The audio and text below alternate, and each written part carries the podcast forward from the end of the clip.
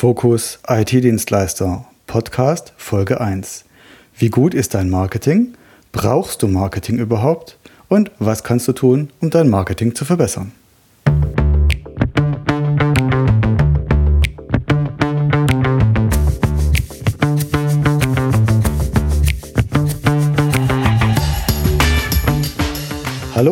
Herzlich willkommen bei Fokus IT-Dienstleister, dem Business-Podcast für smarte IT-Dienstleister und Systemhäuser.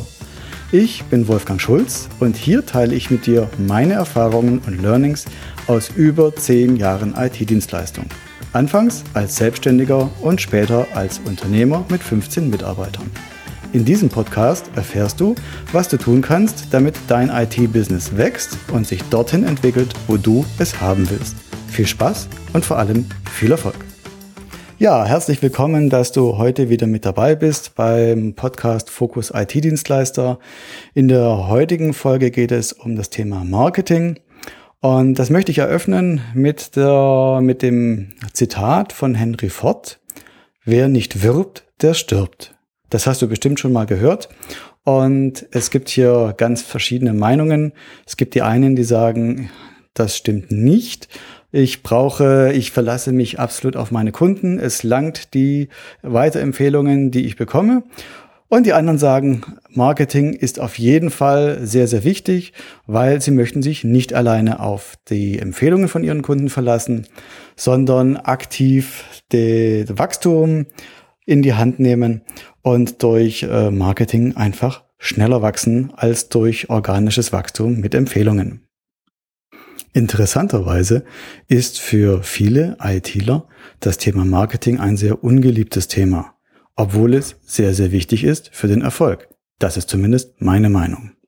In der letzten Episode von Focus IT-Dienstleister, in der Episode 0, habe ich mich kurz vorgestellt und dir etwas aus meiner Geschichte erzählt, wie ich nämlich als One-Man-Show, als PC-Doktor mich selbstständig gemacht habe, private Kunden bedient habe, wie ich langsam gewachsen bin zu einem Systemhaus mit 15 Mitarbeitern, in dem wir hauptsächlich nur noch Firmenkunden betreut haben und dort äh, größere Netzwerke und Serveranlagen administriert haben. Wenn es dich interessiert, was mich sehr freuen würde, hör doch mal rein, Podcast Episode 0. Ja, also auf geht's ins Hauptthema dieser Episode Marketing und brauche ich das Marketing überhaupt? Das wird von vielen sehr diskutiert. Es gibt Leute, die sagen, jawohl, ich brauche Marketing unbedingt und andere, die sagen, nein, es reicht mir, wenn ich beim Kunden gute Arbeit abliefere. Denn wenn ich beim Kunden gute Arbeit, gute Ergebnisse abliefere, dann wird dieser Kunde so zufrieden sein, dass der mich weiterempfiehlt. Das ist prinzipiell auch richtig und jeder sollte immer gute Arbeit abliefern. Aber wenn du jetzt zum Beispiel neu gegründet hast, dich selbstständig gemacht hast und noch gar keine Kunden hast oder nur einen sehr kleinen Kundenkreis, dann gibt es auch wenige Leute, die du mit deiner guten Arbeit überzeugen kannst, die dich dann weiterempfehlen können zu neuen Kunden. Und das ist spätestens der Punkt, wo du sagst, jawohl, ich brauche Marketing. Und es gibt natürlich diejenigen, die sagen, das mit den Empfehlungen ist schön und gut, aber das dauert mir zu lang. Ich möchte mit meinem Unternehmen gerne schneller wachsen. Und so kannst du das in die Hand nehmen, indem du Marketing machst, sprich deine Leistungen und deine positive Ergebnisse, deinen Nutzen für die Kunden von dir aus in den Vordergrund stellst und für unbekannte Menschen zugänglich machst, damit auch die zukünftig deine Leistung in Anspruch nehmen können und den Nutzen deiner Dienstleistung genießen können. Die meisten werden also ganz klar diese Frage mit Ja beantworten. Sie brauchen Marketing.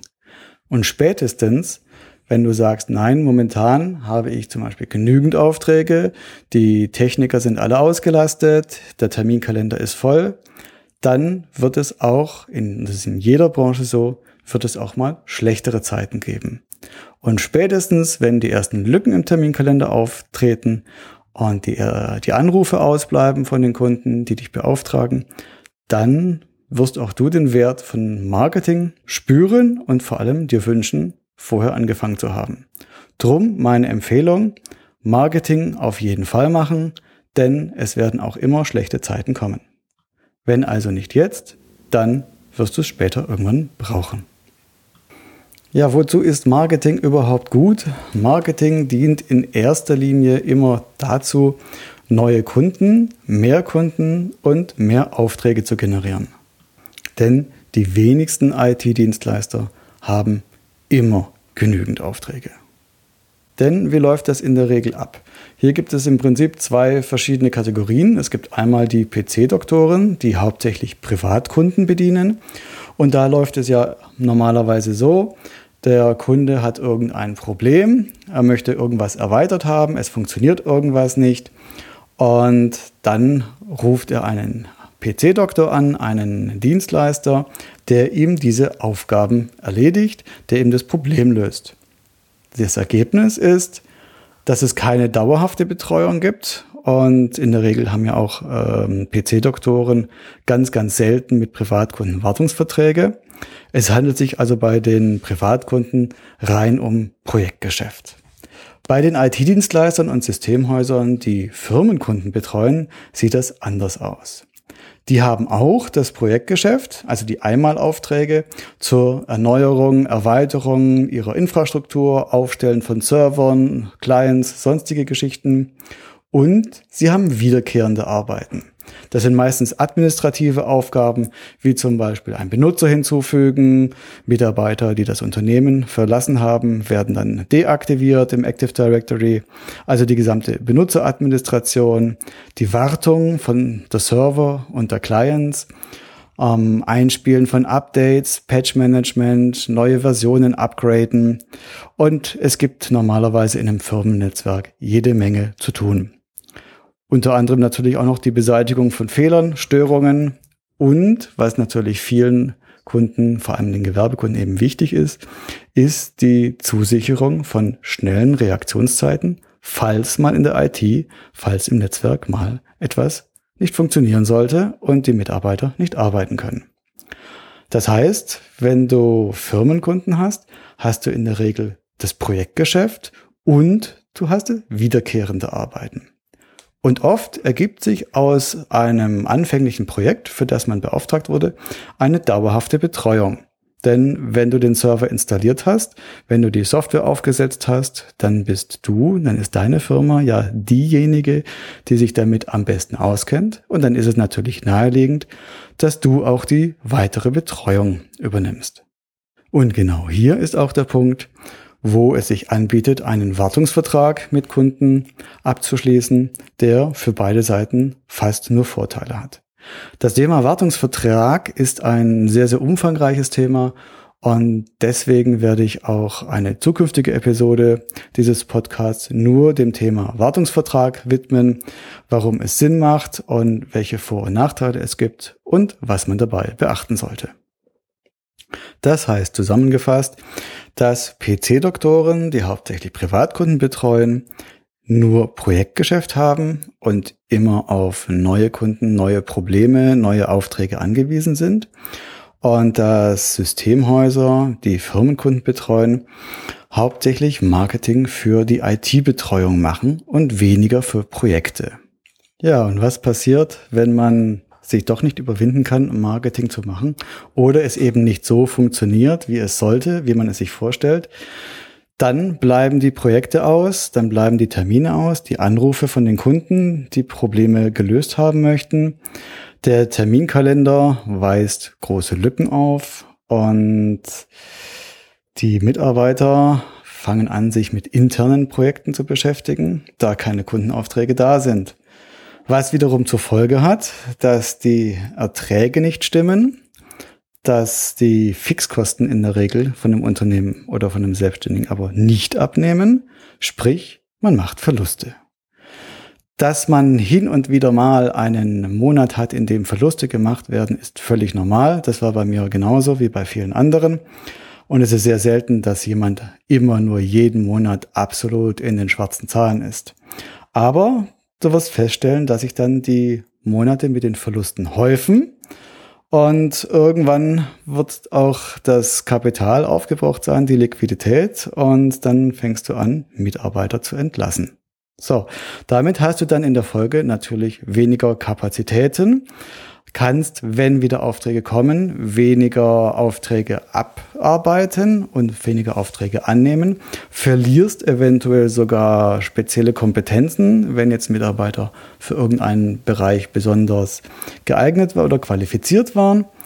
Und das Ganze endet im Prinzip in einer Negativspirale, wo du immer weniger Kapazitäten hast, immer weniger Aufträge annehmen kannst und irgendwann in der Insolvenz landest.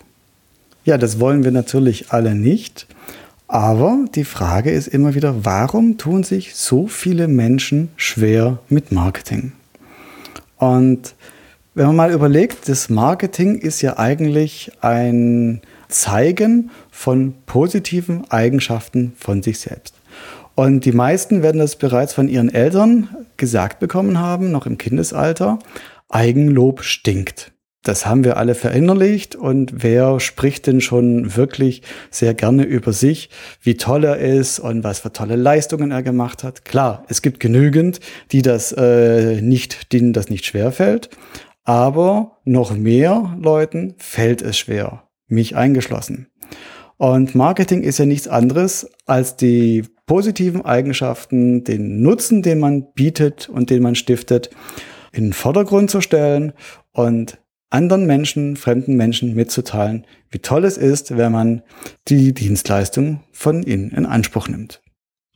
Das ist meiner Überzeugung nach das Grundproblem, warum sich viele mit Marketing schwer tun. Selbst positiv über sich zu sprechen. Und das zu wildfremden Menschen. Vielen Menschen ist dabei gar nicht klar, dass sie schon Marketing machen. Das ist zwar meist unbewusst, ein automatisches Marketing praktisch, aber es sind kleine Dinge. Zum Beispiel, wenn man beim Kunden fertig ist und er zufrieden ist, man ihn auch fragt, ob der Kunde mit der Leistung zufrieden ist. Und natürlich gute Leistung auch abgeliefert hat. Man kann auch die Visitenkarte zum Beispiel dort lassen. Das sind alles Dinge, die eigentlich ich sage mir bewusst eigentlich in Anführungszeichen, eigentlich selbstverständlich sind. Das ist die einfachste Form des Empfehlungsmarketings. Wenn wir uns mal die äh, gängigen Formen von Marketing anschauen, gibt es drei Hauptformen. Es gibt einmal die Streuwerbung, Sprich, ich kann Anzeigen schalten, ich kann Postwurfsendungen machen, ich kann Flyer beilegen in Zeitschriften oder Flyer verteilen lassen, kann über Google Online AdSense Werbung schalten, also Anzeigen auf irgendwelchen Foren zum Beispiel. Es ist also alles, wo ich eine Anzeige, Hinweise verstreue und in die Hoffnung habe, dass jemand das sieht, der gerade zufällig meine Leistung brauchen könnte. Oder der sich das merkt, sich aufschreibt und wenn er die Leistung dann braucht, die Informationen findet und dann Kontakt zu mir aufnimmt. Die zweite Form ist, dort zu werben, wo gesucht wird. Das waren früher die gelben Seiten, heute ist es meistens Google AdWords. Sprich, die Leute haben ein Problem, suchen nach einer Lösung oder jemanden, der ihnen das Problem lösen kann und dort ist es dann wichtig, gefunden zu werden. Hier erscheint deine Anzeige, hier erscheint deine Website, deine Kontaktinformationen und dann soll der Kunde bitte mit dir Kontakt aufnehmen. Das ist der Idealweg. Und es gibt noch die angesprochene Form des Empfehlungsmarketings.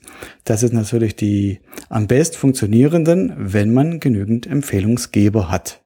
Sprich, jemand ist überzeugt von deiner Leistung und empfiehlt dich einem anderen Menschen weiter. Und durch diese Vorschusslorbeeren hast du auch sehr, sehr gute Chancen, mit dieser Person dann auch ins Geschäft zu kommen.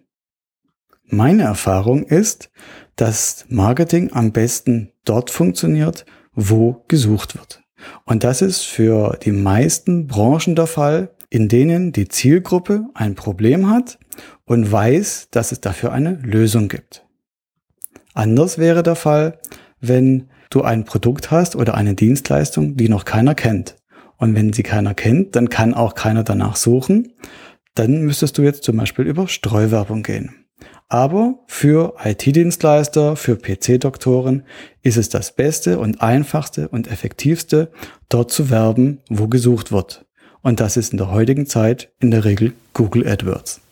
Denn wenn ich mir mal anschaue, wie so die Customer Journey läuft, wie das so in der Regel funktioniert, bei den PC-Doktoren, sprich bei den Privatkunden, ist es so, dass der, der Kunde, der Anwender hat ein Problem und versucht in der Regel erstmal rum. Er probiert es selber, googelt eventuell, schaut, ob er irgendwo eine Lösung zu seinem Problem findet. Wenn er das Problem so nicht selbst beheben kann, dann ruft er in der Regel jemanden an, einen Bekannten, fragt, ob der schon mal das Problem hatte. Und erst, wenn keiner seiner Bekannten ihm helfen kann, dann schaut er, wenn das Problem so tiefgreifend ist und so dringend, dass es gelöst werden muss, dann schaut er, ob er Hilfe bekommt von jemandem, den er bezahlen muss. Und als ich früher als PC-Doktor unterwegs war, ich habe es wirklich so oft gehört, die Story von den Kunden, dass es hieß, wissen Sie, Herr Schulz, damals hat mein Sohn das gemacht. Aber der studiert jetzt in Berlin oder in Hamburg oder es hieß, ja, früher war der Nachbarsjunge da, der hat sich immer um meinen PC gekümmert, der ist jetzt aber weg, der hat keine Zeit mehr, der ist keine Ahnung was. So, und jetzt suchen Sie jemanden, der Ihnen zukünftig die PC-Probleme löst. Als IT-Dienstleister für Gewerbekunden ist es ein wenig anders, zumindest aus meiner Erfahrung. Denn die meisten Kunden, die ich gewonnen habe mit dem Systemhaus, die hatten bereits einen EDV-Betreuer, einen IT-Dienstleister. Aber sie waren unzufrieden mit ihm.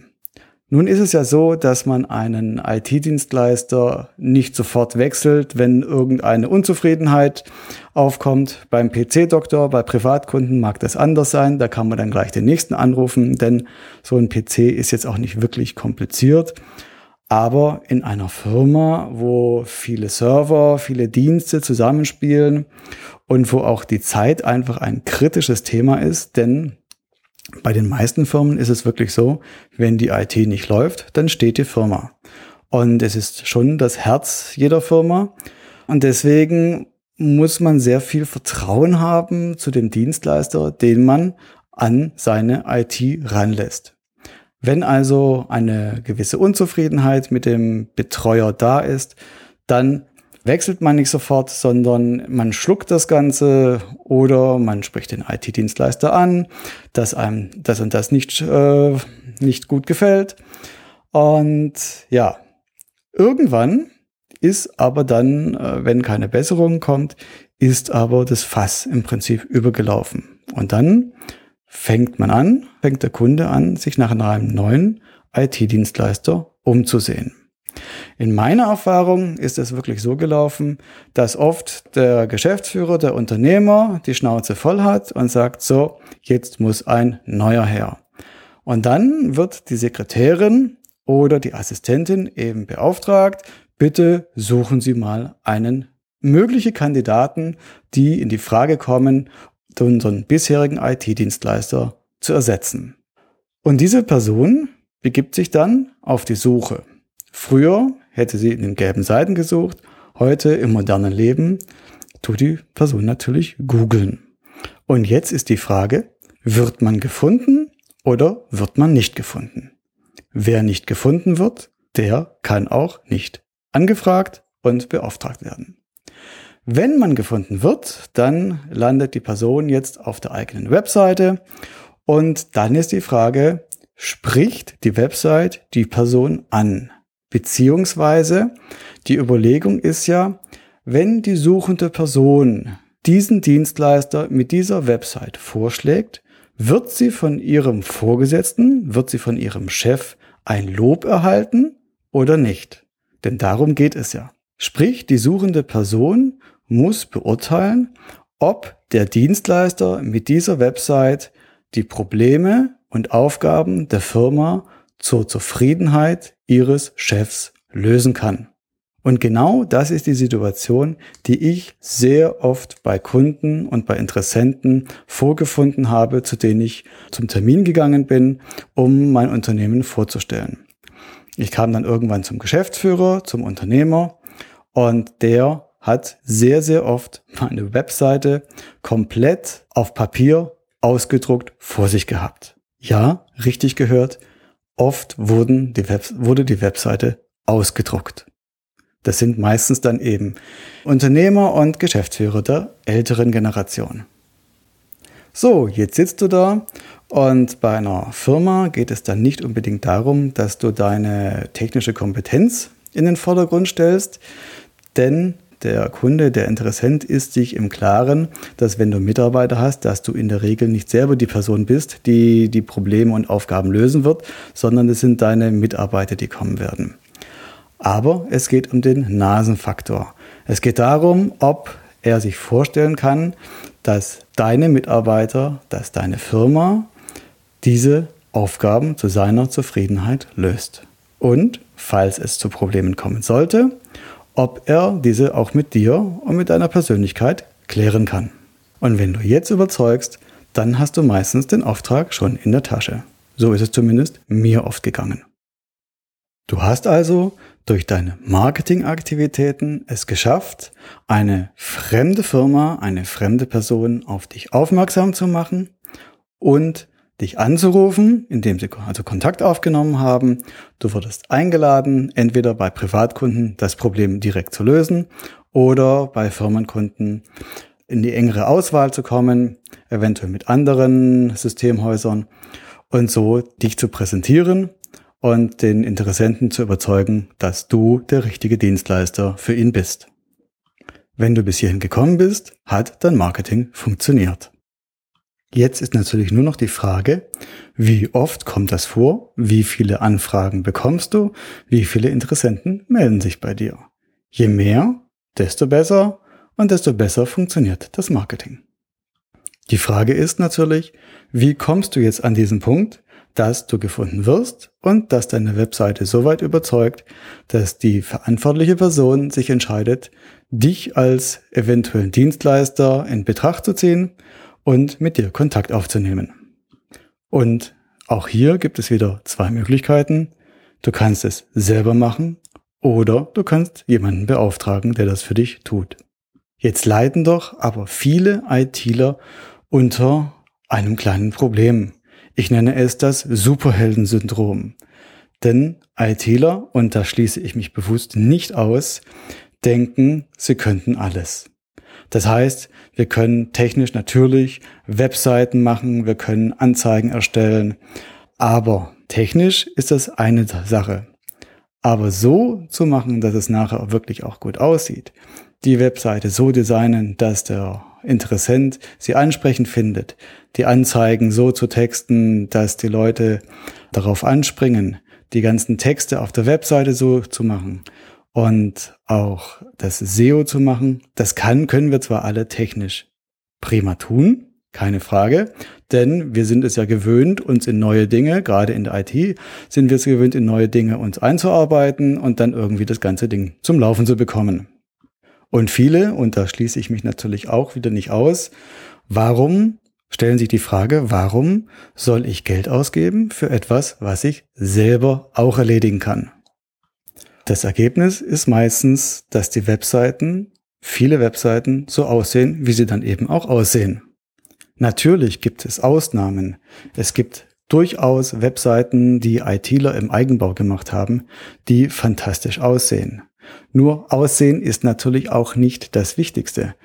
Wichtig ist, dass die Zielgruppe die Webseite für passend empfindet und daraufhin sich auch meldet. Das heißt, die Webseite muss funktionieren. Sie muss bei der Zielgruppe die gewünschte Aktion auslösen, nämlich Kontakt aufzunehmen. Mir ging es zumindest so, dass ich sehr oft auch in meiner Technikerdenke war, denn ich habe ja als PC-Doktor habe ich mich hauptsächlich mit PC und IT-Technik beschäftigt und für mich war es klar, dass ähm, mal andere Sachen wichtig sind, die ich eben auf der Webseite dargestellt habe, auf meinen Webseiten, die ich selber gemacht habe, die aber für den Kunden, für meine Zielgruppe völlig irrelevant waren. Ich dachte immer, genauso, ich dachte immer, ich spreche mit meinen Kunden kein Fachchinesisch. Trotzdem haben die ständig nachgefragt, um was es eigentlich geht, wenn ich gerade geredet habe. Das ist allerdings ein Lernprozess, den jeder auch hinkriegen kann.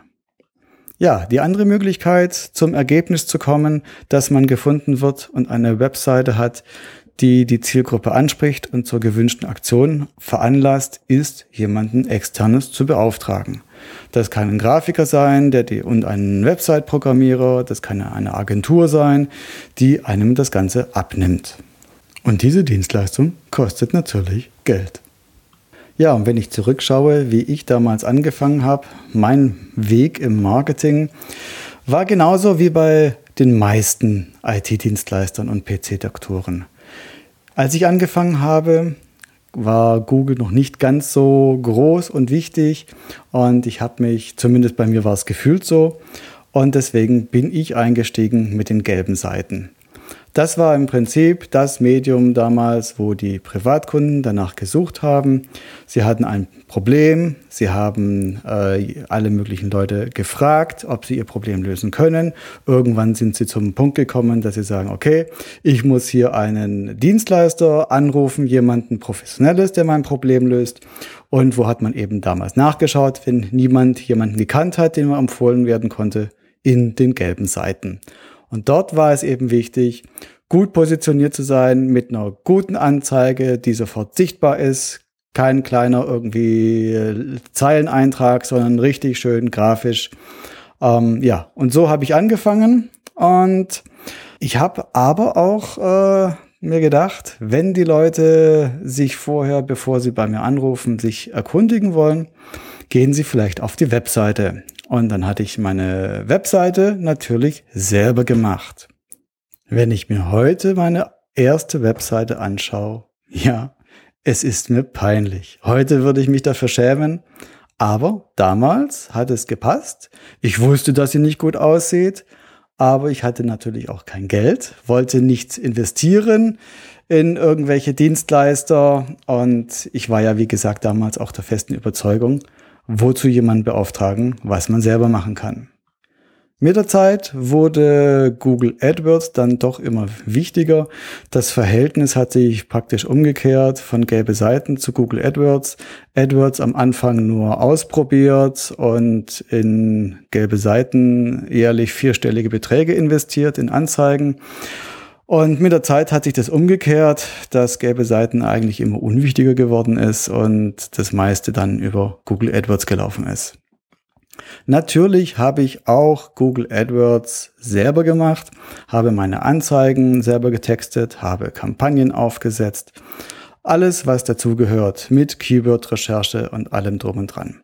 Da habe ich sehr, sehr viel Zeit investiert Zeit, die ich im Nachhinein eventuell anders hätte besser investieren können. Und ich habe auch sehr, sehr viel Lehrgeld dafür bezahlt. Aber für den Anfang hat es gereicht und das Geschäft lief sehr gut, meine Firma lief sehr gut, ich hatte immer genügend Aufträge. Irgendwann habe ich dann eine Grafikerin kennengelernt, die mir bei grafischen Dingen geholfen hat und plötzlich habe ich gemerkt, dass die ganzen Sachen plötzlich viel besser aussahen als vorher, als ich es selber gemacht habe. Und das war für mich so ein bisschen der Punkt, wo ich dann wirklich eingesehen habe, Mensch, gibst einem Profi, das kostet zwar Geld, aber das Ergebnis ist einfach besser. Ich kann manche Sachen einfach nicht so gut und deswegen arbeite ich ab heute immer nur noch mit Profi-Grafikern zusammen. Ja, und so habe ich auch das Thema Webseite irgendwann mal ausgelagert, habe es an eine kleine Agentur gegeben, die gute Dinge geleistet hat, gute Dienste. Mit der Zeit wurden die Ansprüche, meine Ansprüche aber immer höher und größer. Und irgendwann habe ich es auch an eine größere Agentur gegeben. Eine größere Agentur hat den Vorteil, dass die viele, viele Dienstleistungen im Haus bereits vereinen, also Grafikdesign, Website-Programmierung, Texter, Fotografen und alle möglichen Sachen. Und hat aber auch den Nachteil, dass größere Agenturen in der Regel auch größere Preise verlangen. Alles in allem war der Weg aber trotzdem der richtige. Und irgendwann hat bei mir, dann äh, habe ich den Fehler gemacht, dass bei mir der Schwabe durchgebrochen ist und ich dachte mir, naja, kannst sicherlich auch Geld sparen irgendwo. Denn ich bin von einer Firma angesprochen worden, von einem Vertreter einer Firma, die sagten, Mensch, ähm, AdWords-Betreuung, das machen wir, das ist unser Kerngeschäft und da sind wir total günstig. Sie haben mir jetzt nicht unbedingt das Blaue vom Himmel versprochen, aber so in die Richtung ging das. Und da habe ich das erste Mal ähm, die AdWords-Betreuung aus der Hand gegeben. Das Ergebnis war eine Katastrophe.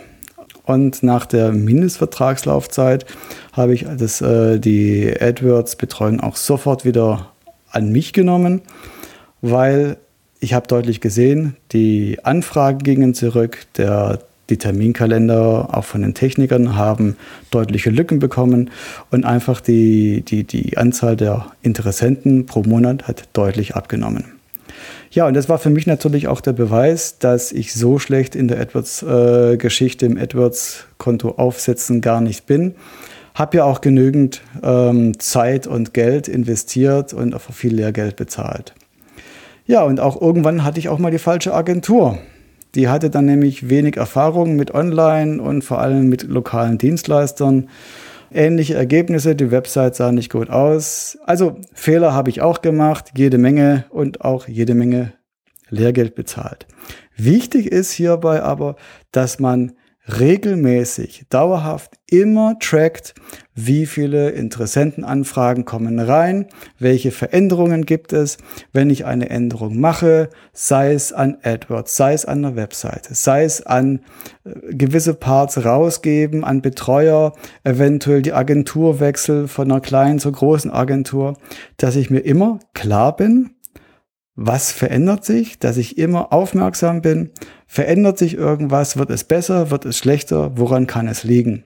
Und wenn es schlechter werden sollte, dann muss man auch einfach die Konsequenzen irgendwann mal ziehen. Man kann natürlich mit dem Dienstleister sprechen, aber irgendwann muss man dann die Reißleine ziehen. Und es bringt hier nichts, dem Dienstleister dann noch ewig, dem ewig zu sprechen und dies und das, kannst du nicht dies machen, probier doch mal jenes, probier es mal dies. Wenn man, wenn es vorher besser war und danach schlechter, dann muss man einfach einen Schritt zurückgehen, um weitere Schritte vorwärts gehen zu können.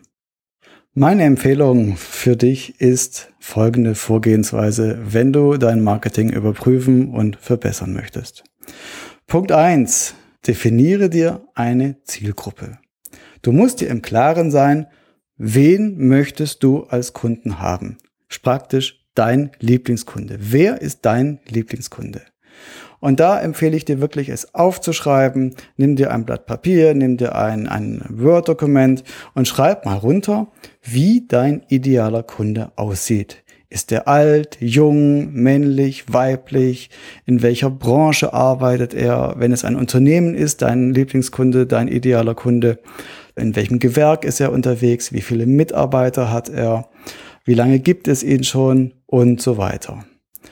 Und das nennt man auch äh, Buyer Persona, sprich du hast idealer, deinen, deinen idealen Zielkunden vor dir und du weißt genau, wie er tickt und auf was er auch Wert legt. Denn das ist nachher später wichtig für deine Kommunikation mit deiner Zielgruppe. Als zweiten Schritt solltest du dir klar werden über deine eigene Positionierung beziehungsweise deine Spezialisierung. Sind beides Riesenthemen. Dafür werde ich auch eine eigene Episode jeweils machen über Positionierung und Spezialisierung. Aber du hast dir bestimmt schon mal Gedanken gemacht, warum Kunden gerade dich als Dienstleister nehmen sollen. Was kannst du besser als die anderen, warum soll er dich nehmen und nicht den nächsten in der Liste? Darüber musst du dir klar werden, beziehungsweise klar sein. Und auch über die Positionierung musst du dir im Klaren sein. Bist du zum Beispiel billig, solide und gut oder bist du ein Premium-Anbieter? Hast du irgendein Spezialgebiet? Bist du zum Beispiel Spezialist für ältere Kunden, für kleine Firmen, für Windows-Server, für redundante Internetanbindungen, für DMS-Systeme, CRM-Systeme? Ja, hier solltest du dir auf jeden Fall Gedanken machen. Und meine Erfahrung hat gezeigt, dass gerade Dienstleister im Bereich IT-Infrastruktur sich hier oft sehr schwer tun, eine Spezialisierung zu finden. Aber wie gesagt, dazu mehr in der eigenen Episode. Was ich dir hier noch ans Herz legen möchte zum Thema Positionierung, bitte positioniere dich nicht über den Preis. Denn wenn du sagst, ich bin ein Billiganbieter, dann hast du zwar ein tolles Preisargument und du kriegst viele Kunden, die kommen wegen dem Preis, weil du günstiger anbietest als deine Mitbewerber. Aber der Nachteil ist, wenn die Kunden irgendwo ein anderes Angebot, einen anderen Dienstleister entdecken, der noch billiger ist als du, dann sind die Kunden genauso schnell wieder weg, wie sie gekommen sind. Und ich habe gemerkt, dass Kunden, die auf, die sehr preissensibel sind, leider auch sehr oft unzufrieden sind. Sie mäkeln an allem rum, nichts kann man ihnen recht machen, aber das ist meine persönliche Erfahrung. Ein weiterer Nachteil bei sehr preissensiblen Kunden ist, dass dir oft die Möglichkeit des Upsells, der Zusatzverkäufe ähm, oft nicht gegeben ist. Sprich, äh, du wirst Probleme haben oder dich sehr schwer tun, irgendwas extra zu verkaufen, irgendein ein größeres Gerät, irgendwas, wo du eine Zusatzleistung. Und da die Kunden natürlich sehr auf den Preis fixiert sind, wird auch deine Marge dementsprechend gering sein, sprich du verdienst auch weniger, was natürlich zur Folge hat, dass du wiederum weniger Geld für dich und dein Unternehmen und dein Marketing zur Verfügung hast. Darum meine Empfehlung, versuche nicht über den Preis zu verkaufen, sondern lieber über die Qualität. Sprich, wenn du dich als Premium-Anbieter positionierst, hast du bessere Karten. Und das war auch genau mein Weg damals. Ich habe mich als Premium-Anbieter hier in Stuttgart versucht und versucht zu positionieren und habe folgende Vorteile damit erfahren können. Denn ich hatte sehr, sehr treue Kunden, wenn ich sie gut bedient habe. Aber das ist natürlich immer die Voraussetzung. Bringe gute Leistung und dein Kunde wird zufrieden sein. Und so ist es dir nämlich möglich, dass du langfristig eine Kundenbeziehung aufbauen kannst und dass du so eine Stammkundschaft dir schaffst. Und die werden dann auch nicht mehr fragen nach dem Preis, denn sie wissen, der Dienstleister bringt gute Leistung, das Ergebnis stimmt und dann ist es auch nicht mehr hundertprozentig so wichtig, wie der Preis nachher ist. Er muss natürlich fair sein, keine Frage, aber es muss nicht der billigste Preis sein. Ein weiterer Vorteil ist, dass du sehr, sehr leicht Zusatzverkäufe tätigen kannst. Denn Kunden, die Premium-Anbieter beauftragen, die sind offen für etwas Besseres. Und wenn du dem Kunden klar machen kannst, wenn du ihm schildern kannst, warum ein gewisser, ein gewisses Mehrinvest für ihn Sinn macht, ähm, sind diese Kunden auch gerne bereit, das zu tätigen, was dir natürlich wieder mehr Umsatz beschert. Ein weiterer Vorteil bei Premium-Kunden, beziehungsweise wenn du dich bei Kunden, wenn du dich als Premium-Dienstleister positionierst, ist, dass du als Experte wahrgenommen wirst und sehr gerne, die Kunden hören sehr gerne auf deinen Rat. Und wenn du doch hier Verbesserungen hast, dann werden die auch häufig umgesetzt. Noch ein Vorteil ist, dass die Kunden, die bereit sind, mehr Geld zu bezahlen, also nicht so auf den Preis schauen, ich gemerkt habe, dass das in der Regel auch einfachere Kunden sind. Sie meckern nicht oft rum, sie lassen auch mal fünf Grade sein und man muss auch nicht ständig wegen jeden zehn Minuten rumdiskutieren, warum man diesen Weg gegangen ist und nicht jenen, obwohl man doch hier eventuell hätte fünf Minuten sparen können und so er fünf Minuten seiner, seines Geldes hätte sparen können. Nein, Kunden, die Premium-Dienstleister beauftragen, schauen hier nicht so sehr auf jede Minute und das macht natürlich das Leben eines Dienstleisters deutlich einfacher.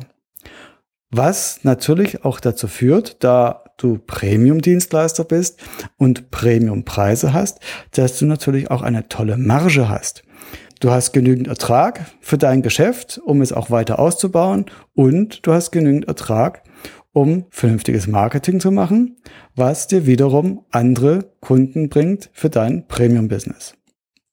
Wichtig ist allerdings, die Qualität muss in den Augen vom Kunden stimmen. Das muss auf jeden Fall passen. Wenn die Qualität nicht stimmt, ist der Kunde bald wieder weg. Das ist beim Billigkunden aber genauso. Und was man als Nachteil sehen könnte, wenn es denn wirklich ein Nachteil ist, die Kunden möchten in der Regel umsorgt werden. Was dir natürlich aber wiederum die Möglichkeit gibt, Upsells und Zusatzverkäufe zu tätigen.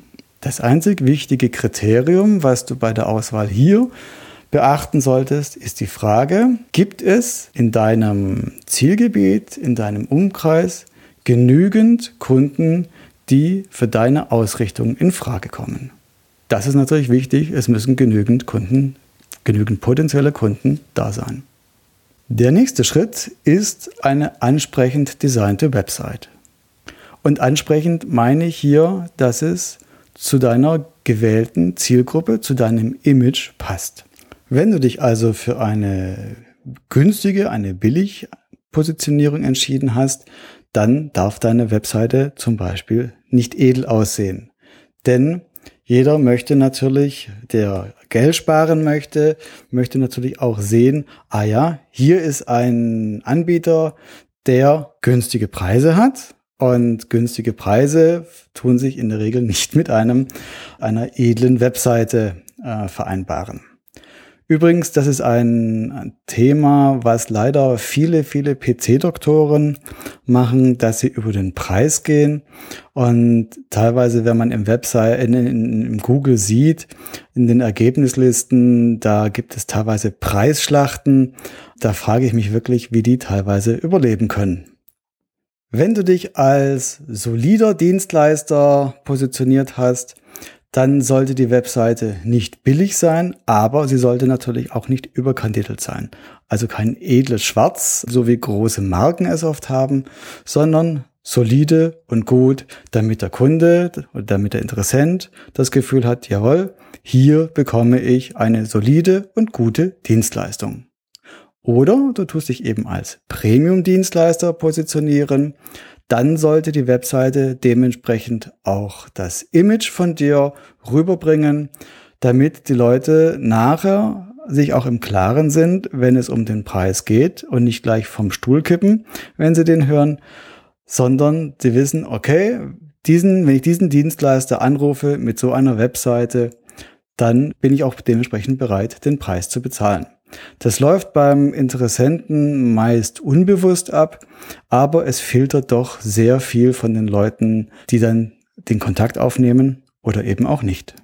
So viel zum Design der Webseite. Kommen wir als nächsten Schritt zum, zur Aussage der Webseite. Bei Privatkunden ist es eben wichtig, dass hier auf die Qualität eingegangen wird. Das ist nämlich oft die Angst von Kunden, von Privatkunden, dass sie über den Tisch gezogen werden, dass sie irgendeinen Ramsch angedreht bekommen. Und das muss auf jeden Fall ausgeschlossen werden. Drum zeige auf der Webseite, dass du gute Qualität lieferst, dass du preiswert bist. Wenn du nicht billig Anbieter bist, dann solltest du das Wort billig auch vermeiden. Zeig, dass du den Preis wert bist. Die PC-Doktor-Branche an sich hat einen nicht besonders guten Ruf und keiner möchte über den Tisch gezogen werden. Drum zeige, dass du preiswert bist, dass du den Preis aber auch wert bist. Und du solltest dich persönlich zeigen. Das heißt, die Persönlichkeit des Unternehmers, des PC-Doktors Du solltest dich zeigen mit einem Foto. Denn jeder möchte natürlich gerne sehen, wer kommt denn da, mit wem spreche ich, wen rufe ich an, wer wird nachher in mein Haus kommen und die Probleme an meinem PC lösen. Und wenn du sympathisch rüberkommst, dann habe ich festgestellt, ist es ein richtiger Booster nachher. Und die Leute sind angenehm überrascht, wenn man dann wirklich bei ihnen auftaucht und sagt, Mensch, Sie sind ja das von der Webseite.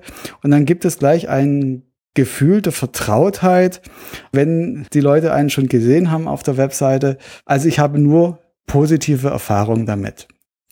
Und du solltest auf der Webseite auch noch zeigen, dass es schnell geht, dass die Leute nicht ewig auf einen Termin warten müssen und dass du da versuche zu zeigen, dass du zielstrebig vorgehst.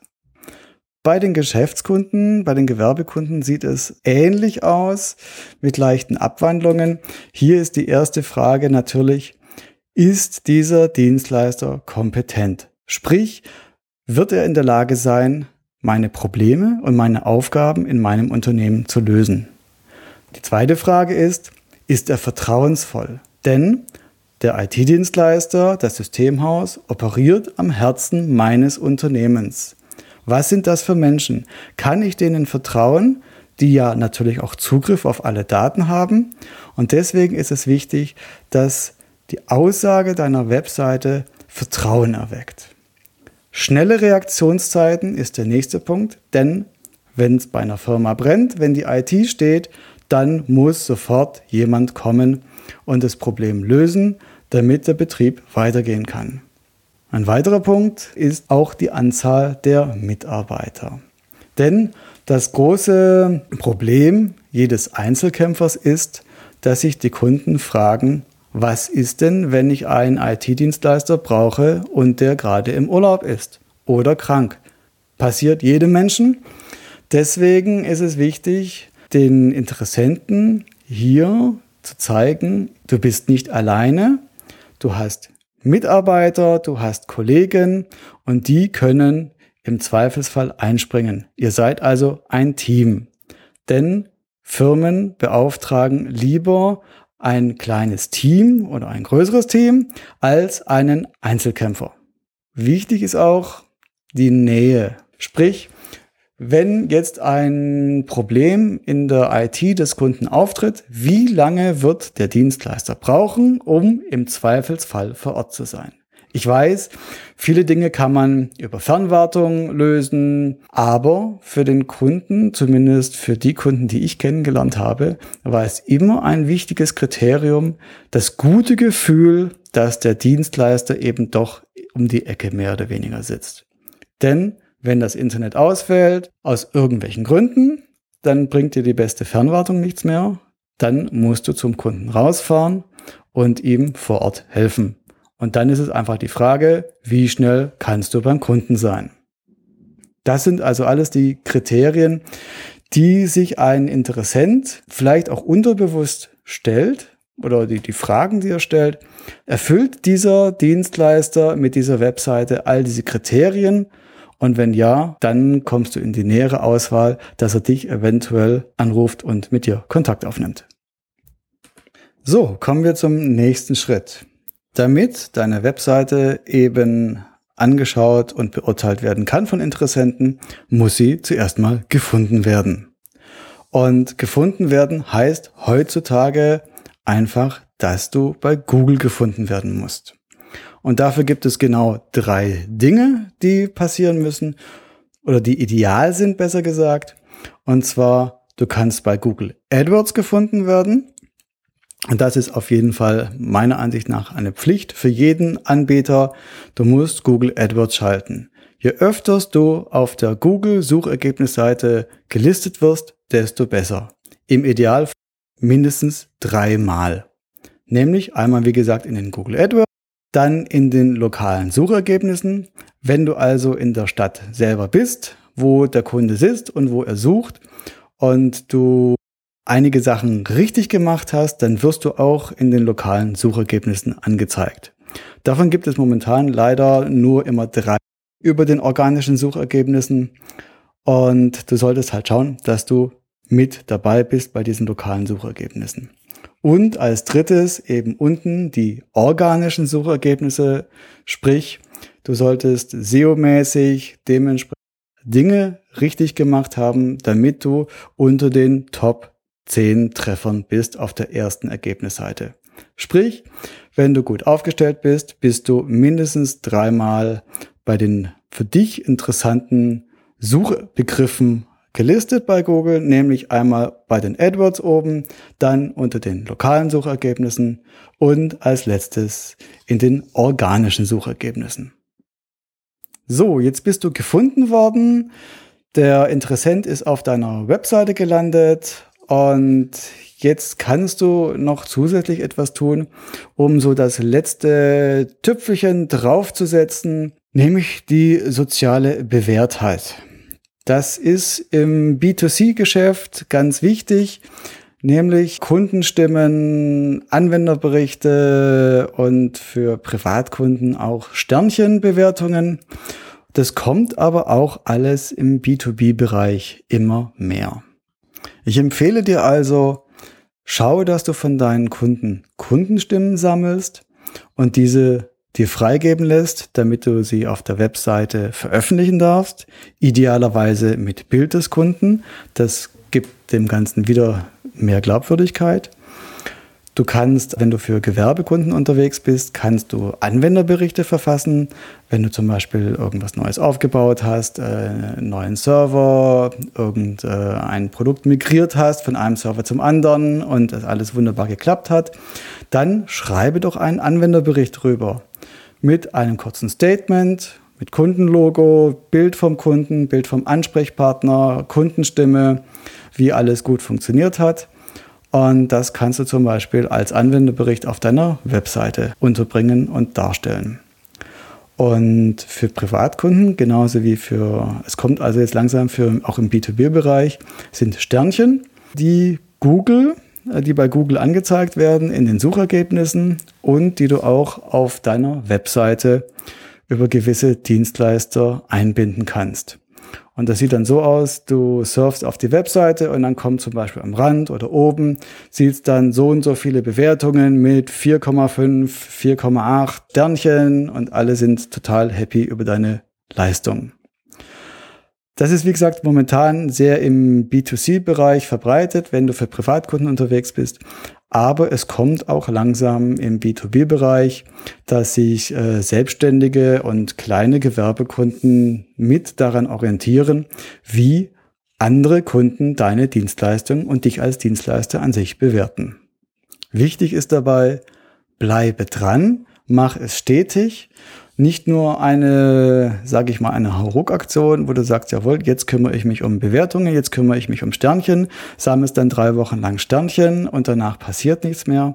Nein, ich empfehle dir, das muss ein Prozess sein, der bei dir in den Arbeitsablauf, in das tägliche Geschäft integriert ist, dass du und deine Mitarbeiter immer wieder regelmäßig nachfragen nach den, bei den Kunden, bist du zufrieden, Hast du mir eine Kundenstimme? Darf ich einen Anwenderbericht schreiben? Kriege ich ein Foto von dir? Bewertest du mich mit Sternchen? Immer dranbleiben. Ja, das waren so die ersten Schnelltipps. Bisher ging es in dieser Episode nur um Marketing für Neukunden.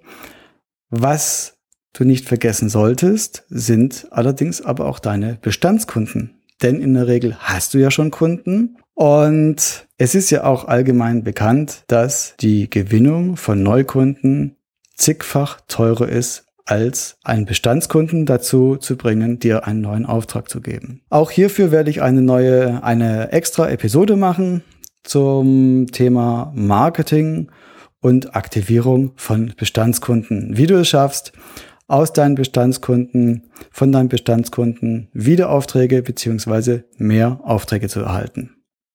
Und so möchte ich dich ermutigen, jetzt ins Handeln zu kommen.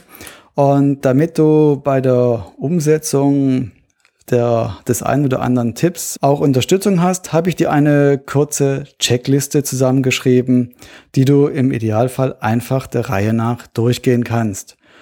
Und das ist im Prinzip für die Website zum Beispiel, wer ist deine Zielgruppe, wie sehr trifft die Webseite die Bedürfnisse deiner Zielgruppe? Wie weit ist das schon der Fall? Wie wird deine Website gefunden? Wie viel Traffic bekommt deine Website? Hier kannst du mal einen Blick in Google Analytics reinwerfen. Und dann gibt's auch noch Tipps, wie weit deine Webseite bereits für deine Zielgruppe optimiert ist. Mein Tipp auch, wenn deine Website älter als circa drei Jahre ist, dann solltest du auf jeden Fall mal ernsthafte Gedanken über ein Facelift oder über einen Relaunch machen denn das, das Design, der Trend der Webseiten verändert sich sehr schnell und der Kunde merkt auch, ob es, ob eine Website, sage ich mal, up to date ist oder ob sie schon in die Jahre gekommen ist. Wenn du das nicht selber machen kannst, dann suche dir einen Partner für die Realisierung. Und hier ist einfach die Bitte, schätze deine eigenen Fähigkeiten realistisch ein. Und die wenigsten ITler sind einfach nochmal gute Designer. Ja, meine Motivation jetzt für dich, starte jetzt, warte nicht zu lange. Denn wenn du irgendwann feststellst, dass du weniger Aufträge bekommen solltest, wenn die Zeiten aus irgendwelchen Gründen wieder schlechter werden von der Auftragslage, dann bringt es nichts mehr, wenn du dann erst startest. Nein, das musst du vorher tun. Also starte in den guten Zeiten, starte am besten jetzt sofort und überprüf mal deine, dein bisheriges Marketing anhand der Checkliste. Ähm, die Checkliste findest du auf der Webseite focus-itdienstleister.com. Dort kannst du sie runterladen. Was du vermeiden solltest, wenn du dich dazu entschlossen hast, wenn du dich dazu entschließt, dein Marketing zu verändern, zu verbessern, vermeide, dass du ewig an deiner Webseite rumdoktorst. Wenn du zu lange brauchst, zeigt die Erfahrung, das wird nichts mehr. Wenn du nicht von Anfang weißt, das und das und das möchtest du ändern, dann quälst du dich rum und dann bekommst du mehr das Gefühl, dass du zwar viel arbeitest, aber der Output nachher wird nicht stimmen. Und was du auf keinen Fall auch vernachlässigen solltest, sind deine Kundenaufträge. Denn die bringen dir das Geld und für dieses Geld arbeitest du. Drum zuerst Kundenaufträge und sich dann trotzdem ums Marketing kümmern. Ich weiß, das ist manchmal eine Gratwanderung. Soll ich jetzt für den Kunden arbeiten oder soll ich jetzt für die Zukunft vorbauen? Soll ich mein Marketing verbessern? Du musst hier einfach einen Weg finden, eine Balance zwischen beiden, dass du für beides ähm, Zeit findest. Wenn also nachher alles passt, dann wird deine Website unter den für dich passenden und wichtigen Keywords gut gefunden werden. Du wirst auf der ersten Ergebnisseite unter den AdWords gelistet, du wirst unter den lokalen Suchergebnissen aufgeführt und in den organischen Treffern. Sprich, das heißt für dich mehr Traffic auf deiner eigenen Webseite. Mehr Traffic bedeutet mehr mögliche Interessenten sehen dich und wenn die Webseite für deine Zielgruppe passend ist, wirst du dann automatisch als Konsequenz auch mehr Anfragen bekommen und von den Anfragen werden dann auch mehr Aufträge für dich dabei rausspringen. Meine Tipps also für dich noch zum Ende. Mach es nicht zu kompliziert. Einfach siegt oft. Und vor allem für uns Techniker, setze nicht zu viel auf Technik. Weniger Technik, mehr Inhalte. Gerade für ITler wie uns ist es oft sehr schwierig, denn wir versuchen viel mit Technik zu erschlagen. Nein, für den Kunden, für den Interessenten kommt es mehr auf die Inhalte an. Denke daran, 80 Prozent reichen auch. Mache es lieber quick and dirty als gar nicht. Ja, das ist in der IT eine heftige Aussage, wenn ich sage, 80 Prozent reichen aus, quick and dirty. Was du natürlich nicht bei Projekten bei deinem Kunden machen solltest, gilt aber hier fürs Marketing. Lieber quick and dirty als nachher gar keine Änderung. Und wenn du an der Webseite etwas änderst, lieber eine kleinere Webseite mit einem kleineren Umfang, die dafür aber toll gemacht, als zig Seiten mit Unterseiten, die nachher eh kein Interessent sich durchliest. So, das war die heutige Episode zum Thema Marketing. Du hast erfahren heute, warum Marketing wichtig ist für dich als IT-Dienstleister und wie du überprüfen kannst, ob du im Marketing gut aufgestellt bist, ob das Marketing, die, ob das Marketing für dich funktioniert und was du tun kannst, um es zu verbessern. Als nächstes empfehle ich dir, lade dir die Checkliste von der Webseite runter, prüfe anhand der Checkliste, wie du aufgestellt bist und dein Marketing und plane gleich heute den ersten Schritt, der in deinem Marketing fehlt. Geh in die Umsetzung. Das ist das Allerwichtigste. Komm ins Handeln und warte nicht auf bessere Zeiten. Auf der Webseite in den Show Notes unter fokus-itdienstleister.com findest du weitere Informationen, findest du Links, findest du die Checkliste. Geh einfach ins Internet unter fokus-itdienstleister.com slash 001. So kommst du direkt zu dieser Episode. Und die Checkliste bekommst du im kostenlosen Membership-Bereich unter focusitdienstleister.com. Einfach anmelden und Checkliste runterladen. Fertig. Das war die erste Episode des Podcasts Focus IT-Dienstleister. Ich bin Wolfgang Schulz und ich freue mich, wenn du bei der nächsten Episode wieder mit dabei bist. In der nächsten Episode geht es darum, was du tun kannst, wenn du zu wenig Mitarbeiter hast. So, und das kommt in zwei Wochen raus. Hier war der Wolfgang und ich sage Tschüss und bis zum nächsten Mal, wenn es wieder darum geht, dein IT-Business einen Schritt voranzubringen. Ciao.